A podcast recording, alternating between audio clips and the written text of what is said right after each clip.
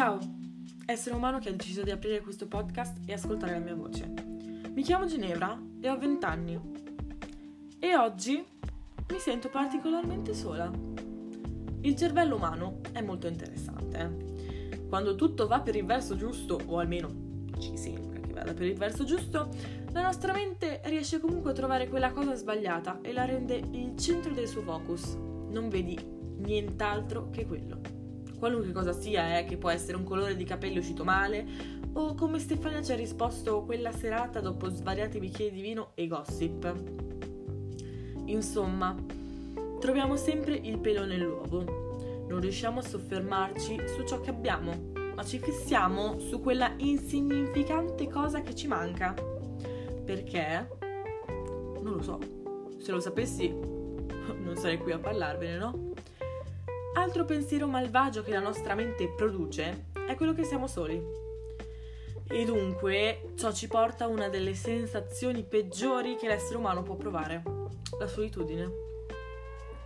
Per solitudine non intendo quel giovedì sera in cui non hai voglia di fare niente e te ne stai in casa da solo a guardare Netflix, ma intendo quella sensazione di essere fuori dal mondo, dalla società.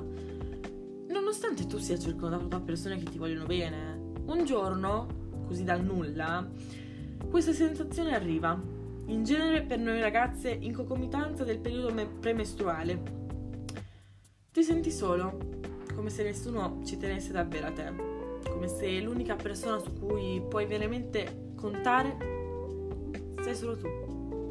Anche quando magari non è così, eh, perché fate un attimo un esame della situazione.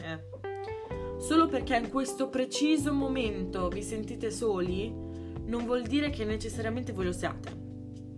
Deve esserci almeno una, perso- una singola persona che ci tenga a voi. Basti pensare ai vostri genitori, alla vostra famiglia o anche a un'amica. Solo che la nostra mente funziona così. Se non vediamo una cosa, noi non ci crediamo.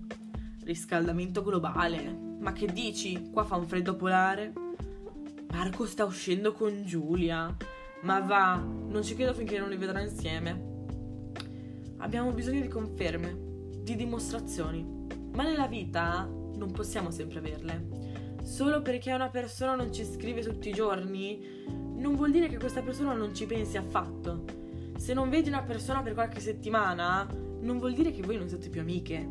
Cioè, basta, basta cercare sempre cose che non vanno. Basta soffermarsi su ciò che non abbiamo.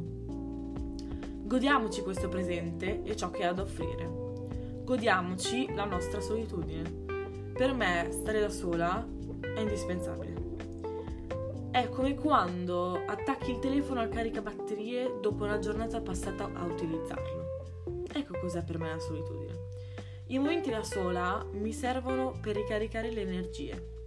Essere soli non è necessariamente negativo, ti permette di espandere i tuoi orizzonti, di accrescere la, cre- la, conoscenza che hai di te stesso e di quello che senti o provi.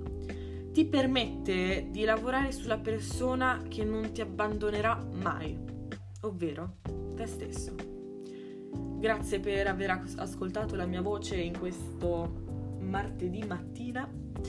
Spero che questo podcast possa esservi stato d'aiuto in qualche modo scrivetemi su Instagram qualche argomento di cui parlare. Detto questo, passo e chiudo.